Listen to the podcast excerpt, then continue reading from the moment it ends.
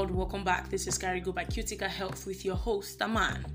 Today we're looking at symptoms of brain cancer. What are the symptoms of brain cancer?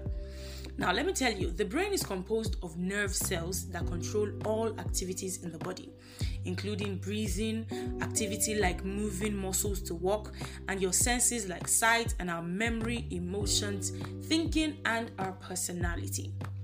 These activities are important for life. Hence, cancer affecting this organ will cause a disruption of all of these functions I just mentioned.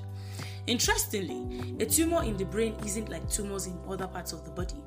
Growth is limited because the skull is rigid, unlike other body cavities.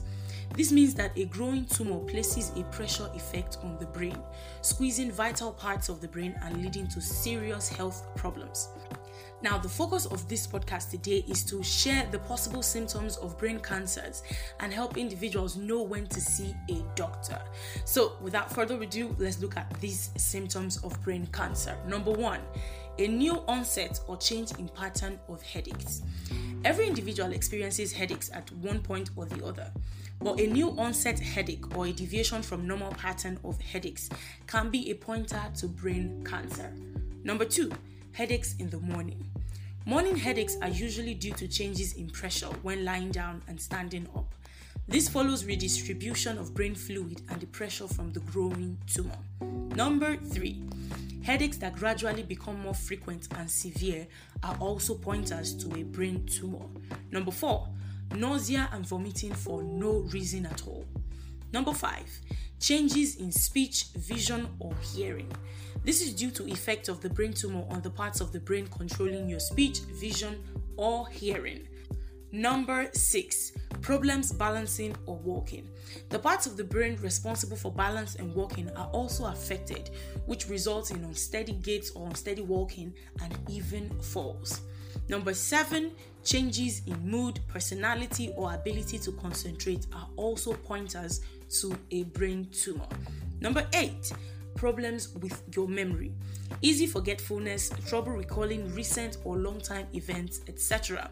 All of these are common problems in brain tumors, and they are noticeable because of the affectation of day to day activities due to memory problem. And now let's look at number nine muscle jerking or twitching. It could also be seizures or convulsions. In severe cases, abnormal muscle movements caused by abnormal brain discharges, seizures, are present. This, however, is often a late symptom of brain cancer. We have two more to look at. Number 10, numbness or tingling in the arms or legs. This is usually ignored in most cases, with other things given as the explanation for this symptom.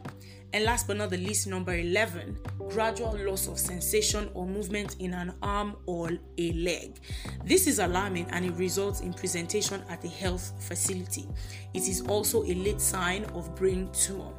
Now, while these symptoms I just shared with you can occur in a lot of other diseases, it is important that such symptoms should be reported to a doctor especially if they are prolonged, to ensure that it is properly investigated to exclude the possibility of a brain tumor. Now, in our subsequent podcast, we'll be discussing the various treatments for brain cancer. Thank you so much for joining me today. That is all I have for you. Now, for more information on health related topics like this, simply log on to www.cuticahealth.com. That is C U T I C A health and for more episodes like this, find us on your podcast platforms like Spotify, Amazon, and Apple Podcasts at Carigo by Cutica Health.